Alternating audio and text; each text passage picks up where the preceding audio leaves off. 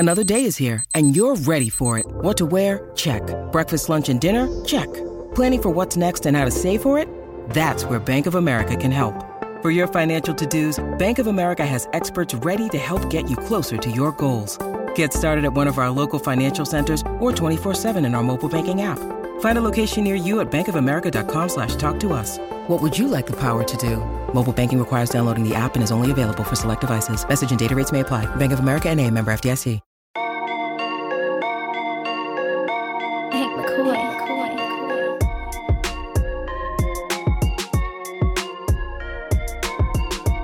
Welcome in to the PHNX Suns podcast, brought to you by the DraftKings Sportsbook app, America's #1 sportsbook app. Don't forget to hit that like button, subscribe wherever you get your podcasts, and leave us a 5-star review. I'm Lindsay Smith, here with Saul Bookman, Espo, and Gerald Bourguet. And gentlemen, it has been a tough week. We've had a lot of really sad, unfortunate situations on our hands. I feel like we've started the show with something that's important or been really, heavy. Unfortunate, heavy. And today is no different. We got the news of Brittany Griner's sentencing, and the Phoenix Mercury put out a statement saying, while we knew it was never the legal process that was going to bring our friend home, today's verdict is a sobering milestone in the 168-day nightmare being endured by our sister, BG. We remain heartbroken for her, as we have every day for nearly 6 months. We remain grateful to and confident in the public servants working every day to return her to her family and us. We remain faithful. The administration will do what it takes to end her wrongful detention. We are inspired every day by BG's strength, and we are steadfastly committed to keeping her top of mind publicly until she is safely back on American soil. We will not allow her to be forgotten. We are BG. Quite frankly, this is all such crap, to be honest, that she had 0.7 ounces of cannabis oil on her at the airport. She admitted that she was wrong. That the amount of time is obviously a political charade at this point. 9 years for that? No, it's simply because the Russian government's trying to make an example out of her in a time where they're trying to find any way they can get leverage on anybody based on their fraudulent war. It's sad and quite frankly disgusting that she's had to be a pawn in all of this for an honest mistake, quite frankly. Yeah, it's obviously it's awful news, and we are obviously thinking of her here. Hopefully that this, based on the general reaction to people who have been reporting on this for a while now, TJ Quinn with ESPN, hopefully this means that now that this sentencing has been determined, discussions can begin in earnest about bringing her home. Not to say that this was just a formality, but now the next step needs to be taken as far as, okay, obviously 9 years can't happen. It's not going to happen. What are we going to do to actually bring her home now? So hopefully that's where we go next from here. Yeah, I mean, hopefully the Justice Department will do everything they can. I know they've exhausted a lot of different measures, and obviously the rumors or confirmation was of a trade of some sort of a Russian prisoner that we currently have versus not only Brittany Griner but another American prisoner. It's just a sad situation all the way around. If you've ever met Brittany Griner, you know, she's admitted to a lot of mistakes that she's made in the past. She's been through a lot in her life. Personally, in my dealings with Brittany Griner, she is one of the more I just really, really like her a lot. Mm-hmm. She's just such a cool person to talk to. But she understands that she has flaws, and I don't think that she should pay this severely for really an accident, you know, doing what she did. And again, we're talking about, you know, they put the drug smuggling thing in there, and I'm just like, she wasn't like trafficking freaking. She's not a fucking drug mule, you know what I mean? Like, she's not that person. Like, she uses cannabis to relax herself, and a lot of people do. And I don't feel like all because it's a crime in Russia, it's not a crime here in the States. In certain places, and she shouldn't have to pay such a severe penalty for that. So I mean, she admitted to like 0.7 ounces. Like, this is not, she was not smuggling anything into Russia. You know, this was not a drug trafficking thing. It's a charade. So our thoughts are with BG and her friends and family, and of course everyone who is sending good thoughts, prayers, whatever your thing is. Please continue to think about her and send positivity to her and her family. I haven't gotten any better this week at transitioning out of these tough topics, and I kind of hope that I never get better at it, because that would mean we're in a really tough spot. Mm-hmm. So apologies, but shall we talk Suns basketball? Yes, we should. Can I say one more thing? Yes.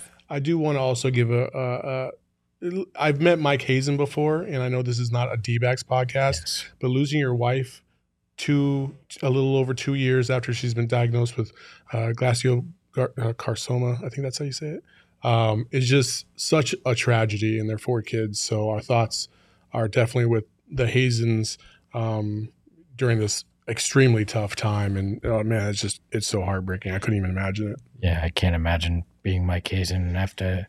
I mean, it was a long, long battle. Him and his children having to watch that and losing their mother and their wife like that. It's just sad. So anyway, so transition. Sorry. No, it's okay. It's just kind of like I don't want to be insensitive by any means, but it's a tough thing. It's been a really, really bad week. It has. It's been a really, really bad week for a lot of things. We need more OGs. Come on. That would have been the worst transition I know, right? So at least they didn't do that. So happy anniversary to the Devin Booker pose. Yeah. Yes. That was a fun one. Can we see the video that started it all? Yeah, of course. Let's go. 2 years ago. This is it, baby. Beautiful little turnaround jump shot over pose. Paul George and Kawhi. Oh. Let's go. The laying down, little head up. That's got to be Book's logo on a shoe, right? It's got to be. The laying down. Honestly, yeah. He should. If he's not already in the works of that, I'd be surprised, but he definitely needs to make that like a logo for him. It'd be perfect because it'd fit on like the base of the shoe. Mm-hmm. Like, even just any type of merch. It could be kind of a cool logo. Yeah, that'd be pretty cool. Absolutely. That one's for free, Book. The next one we're going to charge you. But that is a pretty fun pose, and it's been really cool because it's been recreated intentionally or unintentionally. I don't know. You guys can be the judge of that one multiple times since then. And it's become one of those kind of like iconic moments. Every time it happens, everyone, I feel like, gets a burst of energy. It's kind of just one of those things that is now ours. I feel like that was the moment we all went, oh, this can turn around. Mm-hmm. This can be fun again. Mm-hmm. This can be something special. Because, I mean, that was over PG and Kawhi. That was a game winner. It's in the bubble coming off of us having absolutely no sports and being all involved in one of the worst pandemics we've ever seen in this world. That was such a special moment.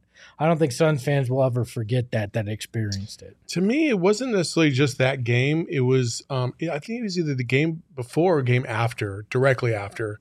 They played OKC. And Devin Booker was hitting the stupidest shots I've ever seen him shoot. Like the half-court shot. Nothing but net. Like, and he was just in such a groove.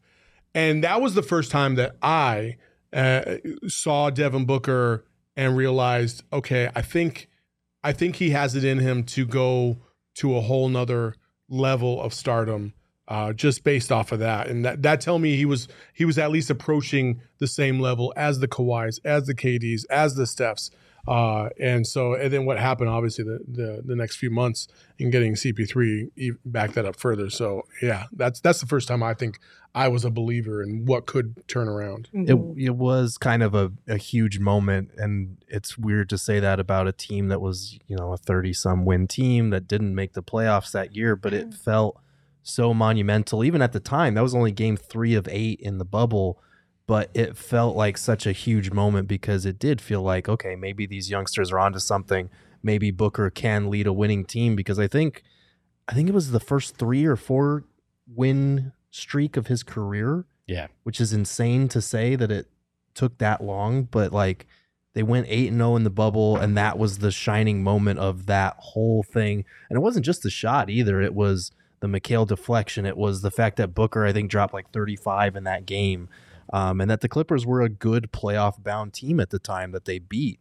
It really did feel like a turning of the page moment, and it's oddly enough one of the more iconic Suns moments, and it's not even a playoff moment. Like it was really cool, and I think a lot of people during that pandemic time when the world was a very dark place all around us, we kind of latched on to the Suns and that bubble run and that moment as one of the few bright spots. I think a lot of us remember probably where we were when we were watching that moment. Probably at home, but still. We were all at home on our couches. But like, transformation. Good one, Gerald. Jeez. Oh, no. It also. That's when that all started. Yep. I mean. That was also when we got that great Monty speech after that eighth game that they won, and they didn't know if they were going to get in the play-in. It was that speech about how this is just the beginning, and that also felt like a moment where it was saying, Devin, you've worked hard, we're going to get to that next step, and then we get the finals run the next year. It was that whole run was magical. I mean, just who would have thought that you just needed to take this team and lock them away together for however long it ended up being in order to launch them at Disney. Yeah, at Disney. 2 months, and they got the shitty hotel too, because they split them into where the teams were ranked. So like the Suns, I didn't realize that. The Suns were in like the shitty. The Yacht Club is not a shitty hotel. It's shitty compared to the others. No, did you see? The other, some of them are at the Grand Floridian, and I will tell you on firsthand experience that the Grand Floridian is hot trash compared to the Yacht Club. Hello. The Suns were in a very good spot. I love that we... Saul's like, do not slander Disney World. And have this be slandered. No. We also got all those great videos of them, like, jumping in the pool and playing netball or whatever it was called. What was it called? Dario Saric talking trash while they were playing spike ball. Yeah, oh my God, that was the best thing ever. I won't lie, though. You watched that and you went, that's a good way to blow at a knee. Can everybody stop playing this game now? They had to do something, Aspo. They were locked away in a bubble. You had to keep them from losing their minds entirely. So happy anniversary to the Devin Booker pose. So we all know and love. All right, so we have a really great article over at gophnx.com that Gerald wrote. It is a Bourguet breakdown, and we are going to get into it here on the show today. But as always, masterpiece. There is far more in-depth information and nuggets in that article. So this is just kind of like the Cliff Notes version. I highly recommend you go get a PHNX membership so that you can read all of Gerald's. If you want to go in on Dario Saric and Cam Payne, this is it. This is the free lecture. Go read the masterclass. Exactly. Right? So it's titled "How a Healthy Dario Saric Could Revitalize Cam Payne." Let's get into it, Gerald. You want to start us off? Yeah. So I mean, I feel like you should have done a knuckle crack. I think the big thing that we've been talking about for weeks when it comes to this team and where they can improve is obviously the backup point guard spot. And we haven't kind of held back about how Cam Payne was untrustworthy in that playoff run and how he had a down season. And we've wondered, okay, was his breakout year what he is in a Phoenix Suns jersey, or was last year kind of regression to the mean? And I hate to use the word fluke, but like, is he coming back down to earth a little bit? Is this who he is? And I think that that's part of it, but I also do think that having a healthy Dario Saric helps him a lot more than we kind of gave credit for. I don't think we can chalk all of his struggles up to not having Dario Saric because, you know, Cam Payne is his own player, and what he did the season before was not just because he had Super Dario next to him. But I do think having a pick and pop big is something that really helps him in particular compared to a lot of rim-running bigs, which is what the Suns primarily had last year. So just the Cliff Notes version of some of his regression last year. He went from 3 win shares the season before to 1.9 in basically the same amount of games, which is a pretty steep drop-off. He went from 48% shooting to 41%. He went from 44% on threes to under 34%. He went from 46% on wide-open threes to 34%. That's a 12% drop. Dario's not going to help him knock down wide open threes. That's not what we're saying here. But the fact that they had a plus 16.5 net rating when the two shared the court is really good. And it speaks to his ability to play with a pick and pop big, because he had a plus 12 net rating with Kaminsky that year as well.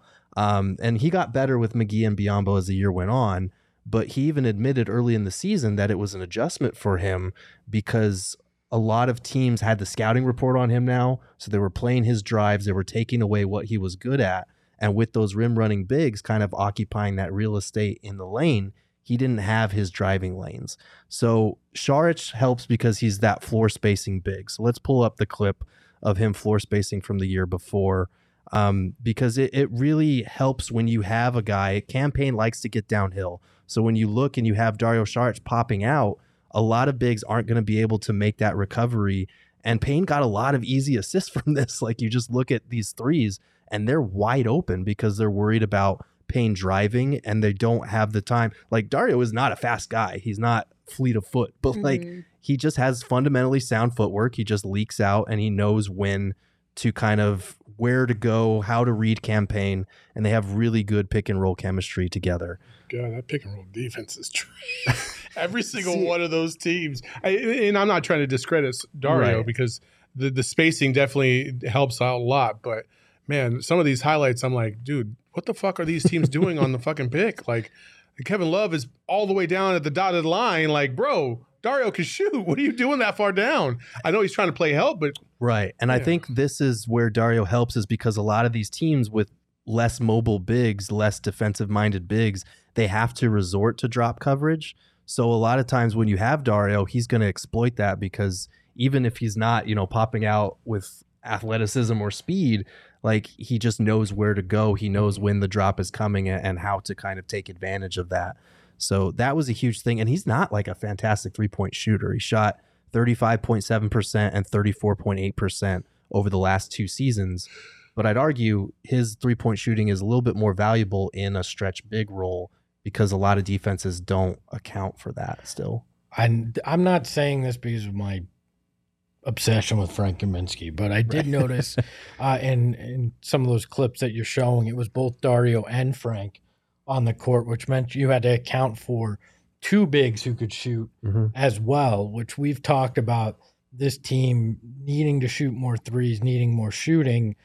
That seems to be key on a second unit that Cam Payne is playing there, more than just one guy that can spread that floor for him. Yeah, and that's kind of the general point, but also a concern with Payne is that he really thrives when he has stretch bigs who can space the floor for him, but you also can't tailor your roster around a five-out offense just to cater to your backup point guard.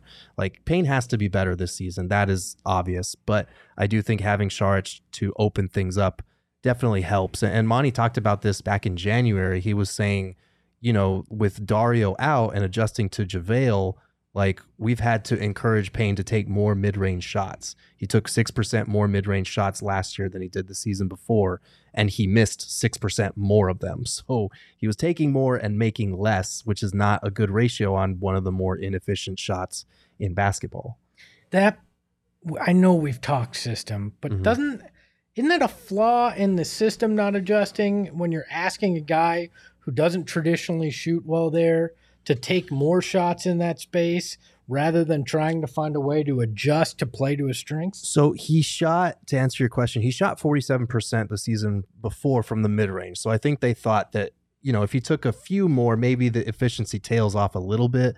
I don't think they were counting on it dropping to 41%. And also his inefficiency around the rim hurt them, because he's a guy that we've seen in the clips. He puts his head down, he gets downhill, he's attacking the basket, and he's throwing up these ambitious layups that are pretty when they go in, but they don't go in enough. He shot only 44% around the rim last year, which really hurts. So I think they tried to tailor it like, okay, slow down, don't attack the trees, maybe pull up before you get to that point. And he just couldn't make enough shots. I think that's probably what happened. Well, and I think having Dario back and being able to maybe knock down a few more of those type of buckets will help his confidence, because we have all known that Cam Payne is a confidence-based player. player, right? Yes. When his confidence is high, his shots are going to fall a lot more. But when his confidence is low, his shots are not going to fall.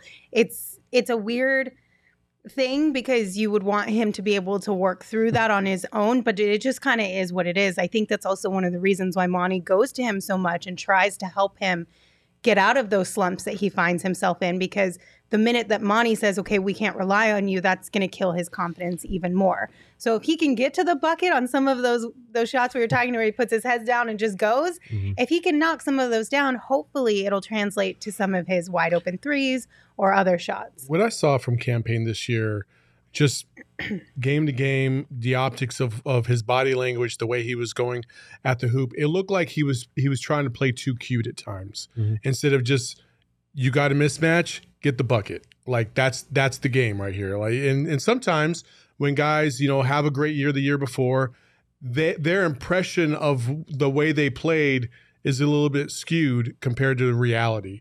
And I think when you watch Cam Payne play this past year, he tried to do a lot of the cute shit or the nice floaters and stuff like that, and it wasn't working out, and that got him into trouble because he didn't revert back to what he was actually doing well because he couldn't identify it. And so that I think this year he's going to look a lot more tape and identify some of that stuff, some of the things that he was doing so well to take advantage of the defense. And yeah, the defense adjusted, but Cam Payne did a really poor job of adjusting to that adjustment, and it was just a sinkhole, and he could never get out of it. But this is the biggest flaw on the roster. If you're depending on a guy to find his confidence, because that's what your whole game is based on, and you're hoping that Dario, a man who's coming off of two major knee injuries, is going to help open things up, which you prove that does open things up for a campaign. But there's a lot of ifs here, and that's your backup point guard, and that was one of the biggest flaws in your roster in the playoffs and at the end of last season, and you're going in without having addressed it. That's what worries me the most. I am encouraged by how he does improve with Dario, but it's a big if. We don't know what Dario is going to be after missing a year with those two major knee injuries. Right, and that's obviously the big concern when we're talking about Saric is, can he stay healthy? Can he be durable? I think having Biyombo back is kind of insurance for him, because if he can't stay on the court, you know, if he's playing 40 to 50 games, I would consider that a good success as long as he's healthy for the playoffs, because you have Biyombo who can fill that backup role if needed. But I do think he brings that other element. And if we want to pull up the clip of him slipping, this is one thing that stood out, because you can find clips of these guys doing anything. But Dario does a really good job of reading when the hedge defender slides too far out, and he slips a lot of these screens, and you'll notice where he's going away from is where Cam Payne drives right towards. In this case, it's a post up. He doesn't get the ball, but Cam Payne reads that and drives right into the lane. And there's a lot of examples of this other than just those three where Dario feels he has open space. He slips. The defense has to rapidly retreat, and that opens up a wide open driving lane for Cam Payne. Dario's a smart player. We've known he has a high basketball IQ, but it's just little things like that, and Payne's ability to kind of read those and have that chemistry with Dario to understand what he's doing and capitalize on it. I think that's going to help open things up in a way that, you know, some of the more traditional rim running bigs did not in the pick and roll last year. We have a super chat from Morton. Thank you so much for your super chat. They said, Dario for MVCP, most valuable comeback player, and a championship trophy emoji. Didn't they get rid of the comeback player of the year? Did they? I didn't think they did. Or they did and they brought it back. It was gone at one point. But can you bet on it? If it's an actual thing, yeah. You can bet on anything. I mean, we're learning that. So okay. Oh, we're high, humble rumble, are we? Why? Because we listen. No. I think he's talking about some people in the chat. Because somebody said Dario over Ayton. LOL, y'all. I think somebody earlier had said some people forget that Dario was getting minutes over Ayton in some crunch time minutes. He was, which is true, he was. But to think that Dario will come back and all of a sudden be that player again. And I should say, not or, that DA has gone back to that you know, that poor, you know, output is right. just ridiculous now. Like DA's, he's exceeded that point now. You can't leave him out of the lineup in crunch time minutes anymore. Like that's game over. So for sure. And it's like based on what he's done in the playoffs and last season, like it's clear that he's not that same frustrating player as far as can we leave him on the floor late in games. He definitely has proved since then that he can. I do think that, like, obviously I love Saric, but he's not going to be playing crunch time minutes over eight in this year. But it is something that he will definitely help Payne in the pick and roll, because Payne's numbers across the board in the pick and roll went down last year, even with very elite rim running bigs that he had. So I think it just brings a different dimension, something different to the second unit that they were missing because Kaminsky got hurt and Saric was out all year. So for me, Cam Payne's outside shooting is really the key indicator in terms of, I know he missed more bunnies than ever before in his career, but the outside shooting to me is what really gets him going. He drops a three, especially in somebody's face. He just gets hyped up about it. He gets a little bit more one-on-one time with the crowd, if you will, because he's not hiding under the basket. He's at the top. It's all about him. He gets hyped up. That's what feeds him. And he shot such a piss poor percentage, especially in the playoffs. I think he was like, what, 2 for like 24 or something like that? It was bad. He was really bad. So Payne is more of a mental case than I feel like it's physical. Physically, I feel like he still has everything he's ever had before.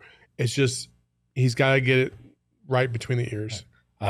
So, by the way, NBA Comeback Player of the Year award, only a thing from 1980 to 1986.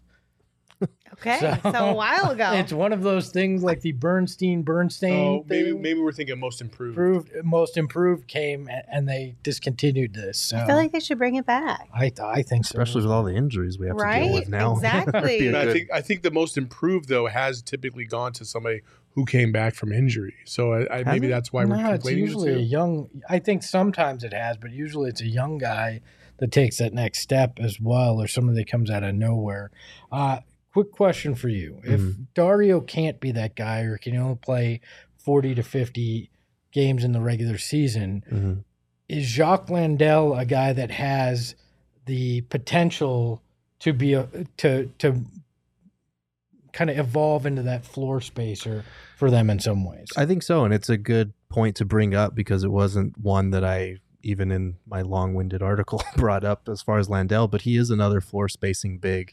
And I don't think they targeted him specifically for that reason. I think floor spacing is just a good thing to have in the NBA. But if the byproduct is it helps free up driving lanes for Cam Payne, then yeah, that's a terrific extra benefit of adding him. Chris Paul's entered our chat and said Payne should start over Book, to be honest.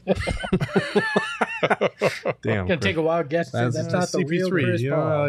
This kind of insight is what we need. We just need you to come onto the show and say it. That's Cliff Paul right there. I'm not falling for it.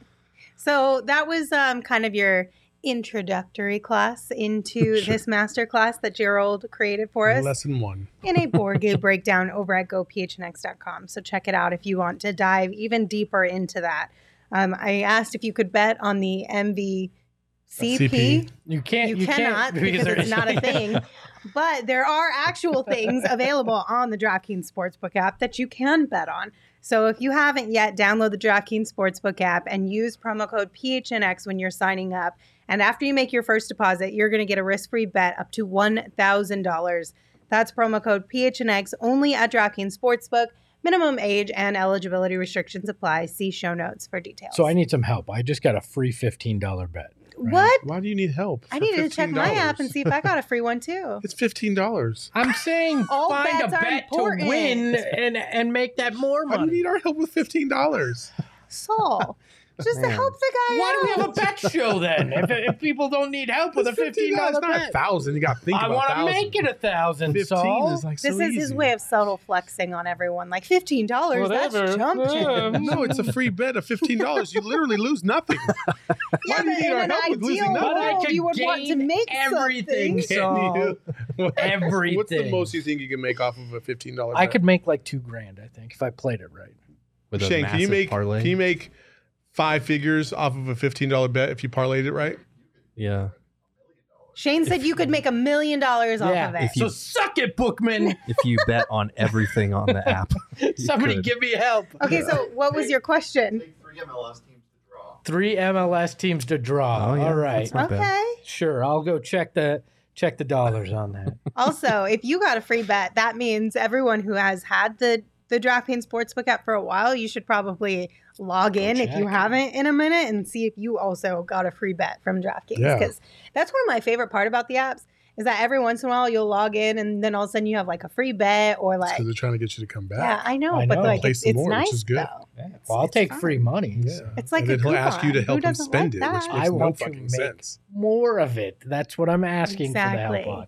Not asking, hey, how do I take this out of my account and go buy something? I could spend $15, but I want to make more money with it. It's just that it was free $15. I was just like, why do you need our help with that? It's so easy. We all need a little help sometimes, Saul. So we just all need a little help. Three draws in the MLS. Three draws. Pays out 9-12. Pays out 9-12 if I hit on it. Three draws in the MLS. All right. That's not bad. See if I can make it happen. That's not bad.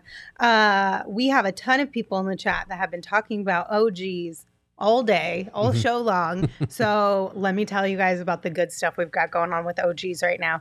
We have a Flavoring Life sweepstakes that is live at gophnx.com. And one winner will receive 3 bags of OGs, including the orange creamsicle and tropical flavors. You're going to get an OGs hat. You're going to get a PHNX shirt of your choice, and you're going to get a PHNX annual membership. And you can enter that sweepstakes over at gophnx.com or by clicking the link in our show notes. Highly recommend you guys do that because this is a pretty solid swag bag that you can grab for absolutely free. You can also check out OGs online at ogsbrands.com and on Instagram at ogsbrands.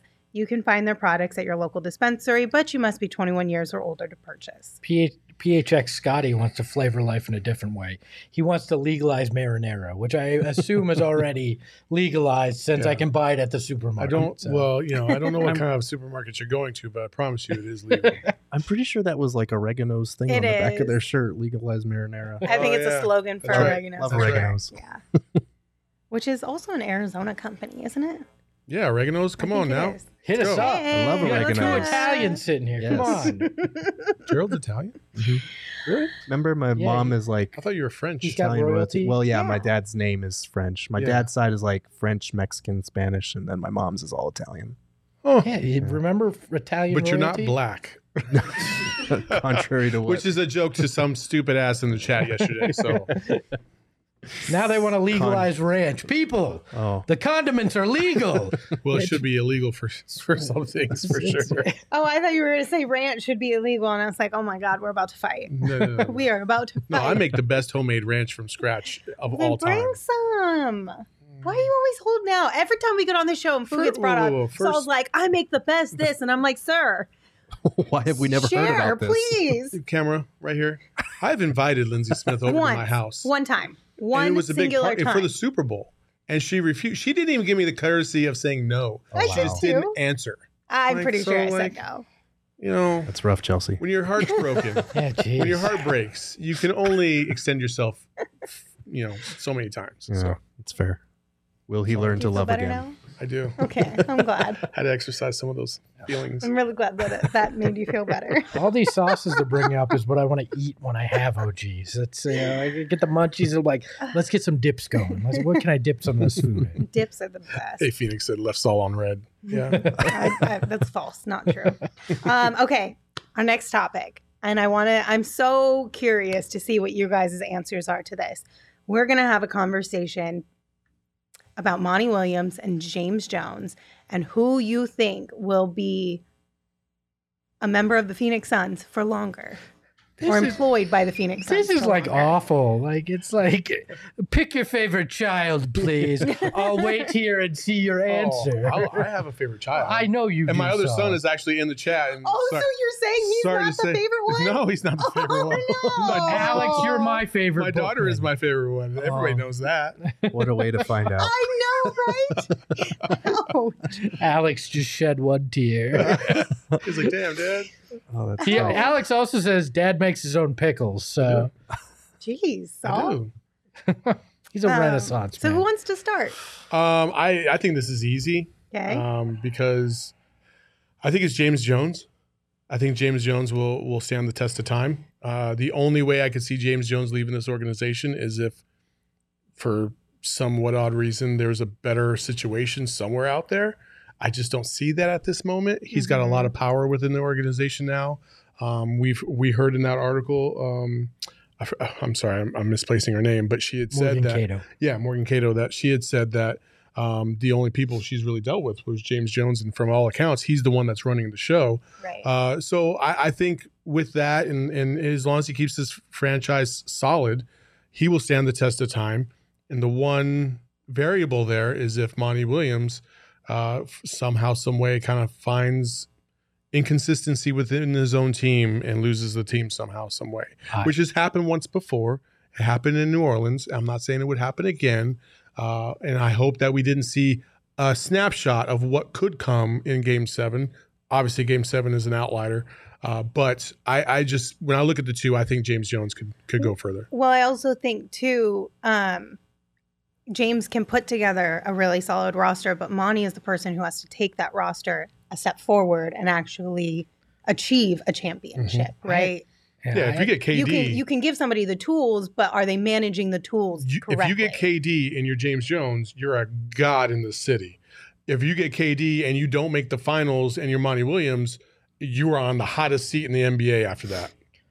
I feel like they're kind of tied together here. They've built this program, this culture together, and you saw them both get extensions over the last few years. I think their fates are kind of tied together in that way. And I think really if James leaves prior to Monty, it's going to be because he's going to another franchise. I don't think it's because he's getting the axe. I think it's because he's choosing to go somewhere. A couple people in the chat, one suggested he'd be Pat Riley's successor in Miami. I could see that. Another one suggested when LeBron gets into ownership, which he's talked about and said he wants to own the Vegas team, that he would follow LeBron to whatever franchise he's running. I could see those two situations definitely play out. Yeah, it's entirely possible, especially because of the uncertainty regarding the ownership situation here in Phoenix right now. We don't know what's going to come of that. I would just be inclined to probably lean James if I had to pick one. I do think that they're pretty tied closely together at this point. They seem to have a good synergy there and a good relationship, but GMs just typically last longer in this league than head coaches in general. And I think, you know, they get more leeway to, okay, if you build a roster, you can tinker it a little bit if it doesn't work, or you can just scrap it and rebuild, and we'll give you a couple years to see what you can build from the ground up. I think with a coach, they often become the scapegoat if you don't get over the top, or if, you know, there's a rebuild, suddenly that coach might not want to be a part of it, or you might be doing them a favor by sending them somewhere else. I think as a GM, you get more cracks at fixing the problems than you do as a coach. Yeah, and to Gerald's point, when things kind of start going south in an organization, the first person that takes the blame is the coach, whether that's deserved or not. It's just like one of those, this is the easiest route to kind of take. And we've seen it across the league for decades. I also think, you know, going back to, I suppose, James Jones' point about if he left, he would leave for another organization, which is what I said too. But I feel like, and you guys can tell me if I'm high out of my mind or not, but I feel like Arizona and Phoenix specifically in the winter is close to a South Beach. Not South Beach, but minus the beach. But well, you still have Old Town Scottsdale and all the vibes and stuff like that. And if you're into the party scene in South Beach, then Old Town Scottsdale is going to be right up your alley too, right? And would you want to really uproot everything and move all the way out to South Beach, just on the whim that maybe it's going to be a little bit better? But you have full control here, and if the owner, let's just say Sarver is out, or Sarver is actually given the complete reins to James Jones to make whatever moves he wants, then, I mean, is there really a better move to a different organization when you're in full control of the one you have here? Control is only happening here as long as they're winning like they are. The second that there is issues, if ownership stays the same, that goes away. I would bet my reputation on it Not that there's much one, but I would bet it on it for that. What I think will happen is James is GM and VP or whatever. I think if he leaves, he's offered you become president of basketball operations or president of the entire team. You get to handpick your GM. You get to basically carte blanche and a blank check, which I could see that happening in Miami, or in LA, or if LeBron's owning a team, like those situations. But yes, James Jones is likely the one that stays longer. Mm-hmm. But I feel like if he's kicking Monty out as a scapegoat, he may not have much of a leash either here. They haven't exactly been patient with people. So, yeah, I'd agree with that. And I think we should point out that like what they've been able to do in their 3 years at the helm, I think has bought them obviously both of the deserved contract extensions that they've got. Because Monty had 2 years left on his deal, and now this is adding probably at least another 2 or 3 more. Yeah. James Jones, same deal. He got a multi-year extension. So we don't know exactly how long they're signed on for right now. But the fact that at the top of the show we were bringing up 2 years ago, Devin Booker was hitting a game winner for a 30-win Suns team that missed the playoffs to where we are now, pissed off that they didn't win a championship. It's pretty remarkable. Yeah. I mean, I thought that was maybe going to get a little bit spicier than it did, but I feel like we were all pretty much in agreement that it makes more sense logically that a coach would get the boot before the GM, and then also that the two of them are very tied together in equal parts success. When have you ever seen a coach outlast the GM? Even in a situation where the coach is the GM, usually he lets himself go as the coach before he's let go as the GM, so... It's pretty much just Brad Stevens, and he became the GM. Yeah. It's like, Brad Stevens is like, I'm going to take it all over. Yeah. I'm firing myself from the bench. Yeah, so I'm firing myself for better job security. I could see a situation where Monty moves into a front office position and is no longer the coach necessarily. I don't know but if is I see part that. Of it. I don't see that. I don't think he would like it. Pop's one of his mentors. Pop's always had the basketball operations hat too. But my thought is, and well, this would be from my observation standpoint, is like he is so reluctant to use other players on his bench. That makes me concerned that he can't identify talent and what they could possibly bring in certain moments. So to trust him as a GM to bring in other guys that are going to be those secondary kind of role players, thinking that he knows what's going to happen. I don't know. That doesn't align up with me. To be fair, he brought in Cam Payne. So one season good, one season bad. I mean, that sounded like it was his move. Don't disrespect there in the bubble. So. Cam Payne was fantastic in the bubble. 8 games and then a season. We will decide after next season. We'll have a more whatever. What's the word I'm looking for? Not proof, but bigger sample size. Yes, thank you. Yeah. There you go. I got you. All right. Well, that was the last thing that I had. It's a platter. So I'll tell you guys real quick about Four Peaks and our Toast of the Month sweepstakes that we have going on at gophnx.com. We need a winner for this month's sweepstakes. And if you win, you're going to get a $50 gift card. You're going to get a PHNX shirt of your choice and a PHNX annual membership. And if you want to enter this one, you can head to gophnx.com or click the link on our show notes. You can enter both of these and potentially win 2 sweepstakes from PHNX this month. That would be so solid. Like, I would feel so good about myself. I'd be like, I need to go buy a lottery ticket now. I feel really good. That's one heck of a weekend there. Yeah. Fridge full of Four Peaks, some OGs. Right. I think you're good. You'd be like the best friend ever when you invite all of your friends to go hang out at Four Peaks, and then you go back to the crib, have some OGs. It's like the perfect weekend already set up for you guys. Get high, read 10,000 words written by Gerald Bourguet. It sounds like a perfect weekend to me. Yeah, exactly. So make sure you head on over to GoPHNX. Once again, enter both of those sweepstakes. Also, if you have not been to the Four Peaks Brewery in Tempe, highly recommend you check it out. It's a really cool space. They've got tours of the brewery as well that you can take. And I know spooky season is coming up soon. Mm-hmm. It's apparently a haunted building as well, and they do ghost tours, which is super awesome. We're definitely going to be doing that this fall because, yes, we're going to record that. I already voted, and we're doing it because I'm really excited about it. It was like the one thing that I can ever recall, like us hearing about and looking over at you, and you're like, Yes. Like, yes. I was like, oh, okay, cool. I think we should send Chelsea to a haunted house this Halloween. Dude, let's do it. Let's go to a haunted house. Oh, dude, we got to film that for sure. I'm so down. And also, you can't judge me. Can't judge you? No. As long as I'm not judged. Because I will scream like oh my God, the littlest girl out there. Amazing. I promise you. Oh, man. There was one at the very end where you're walking out of the exit and you think you're safe, and then you hear a chainsaw behind you.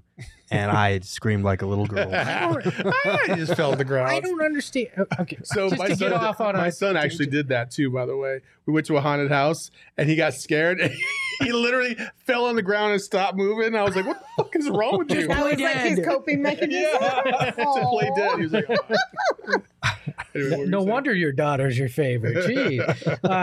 No, look, to get off on a tangent, like we always do on this show, I don't understand the fear in a haunted house. You know nothing's going to happen. So why is it like, I'm Mr. like nervousness. Everybody knows that, but that shit doesn't scare me as much as normal shit does, because you know it's a dude without a chain on the chainsaw. It's some guy in a costume. And allow you to yourself to have some fun. I mean, if you like to get scared, yeah. I understand why you do. But if like me, I get scared by normal shit. I don't have to go do it like that. I mean, maybe by George Foreman that I know the sound of a real chainsaw versus a fake one. You know they're not letting some guy have a chain on the actual chainsaw in case he touches you with it. Maybe that's what we need to do. Maybe that's what we just need to fucking do. Maybe on that day, instead of us scaring Espo and going to a haunted house, maybe that day is like our pseudo April Fool's Day, and we just scare him by giving him some fucked up news and see him just freak out all day. You could maybe that's the way we need to go about this. You could just walk up behind me while my headphones on and I'll scream. Like,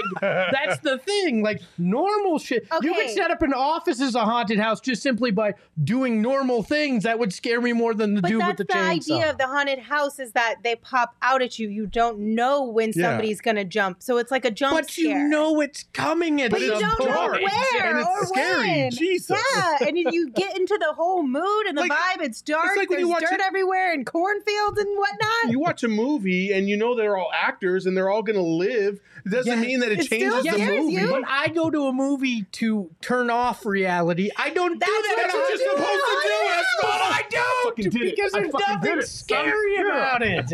Oh, all right. God, Espo. All right, we have two chats I need to talk about. Rach, thank you so much for your super chat. They said, thank you guys for helping to make things fun and lighthearted through a lot of craziness going on. You are very much appreciated. We appreciate you guys as well for allowing us to be in this position to do that. And then Josh said, who would be the one to push someone in the group to save themselves? I would totally push you guys in a heartbeat. I was going to say it pretty much that side of the room. You guys are going first. You guys are going first. That side of the room. As soon as we have to go through the inflated fucking balloon thing, I'm just doing that. I love games. It's the same thing. I don't have to outrun the person trying to murder us. I just have to outrun one of you. And if that means I'm tripping you, well, sorry, you got to take one for the team. Yeah. Did you see Gade said, Espo, what if the haunted house was full of monkeypox? Oh, God. I think that scared Saul, not me, if I remember correctly from the past. Oh, man. Yeah. You two wouldn't try to like... Well, every time I've gone in a haunted house, I've been with a significant other. So I was charged with leading the way, but I was basically dragging them through that thing. I was like, all right, we're running through this bitch. We're not. It's like, come on, let's go. No man left behind. Yeah. So I don't know what I would do if I was not leading the way.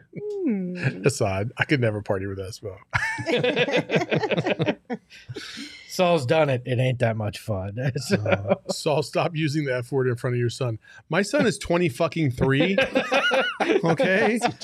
He's in college. We're okay. Up. Yeah, he's a grown ass man. It's okay. To an extent. Plus, I've been cussing at him since I was like... Plus, that's not even his favorite child, so it's fine. Yeah, so it's okay. Like, it doesn't even matter. Yeah, he doesn't cuss in front of his daughter. Yeah. Duh. He's already tainted. Like, it's all good. He's like, we've been there, we've done that. We're moving right on along. Okay, I have one final question for you guys today. That's just off the rails. Since we're already there, I'm going to keep us there. Okay. We had a conversation earlier today about insurances.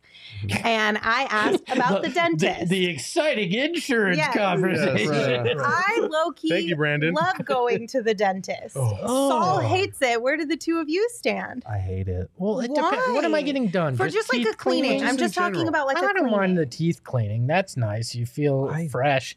But obviously, if you have to get cavities, work done, it's completely different. But I'm talking about just going and getting a cleaning. When they take that little pickaxe to your gums, and then I bleed everywhere, and then they have the nerve to tell me I need to floss more, that pisses me off fundamentally.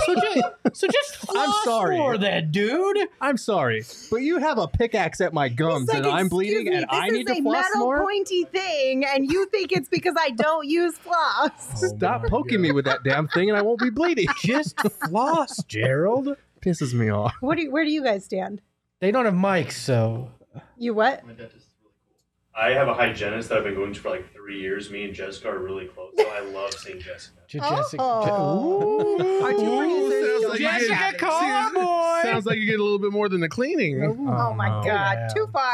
Too far, Saul. Where's she poking you with the metal thing? Oh my God. Way too far, Saul. Oh my God. First of all, I don't know what the fuck that means. That's half the fun of it. By the way, speaking of dentists, fun fact: I grew up with a dentist named Dr. Lips. No, but he gets better. My wife grew up with a dentist named Dr. Chewy.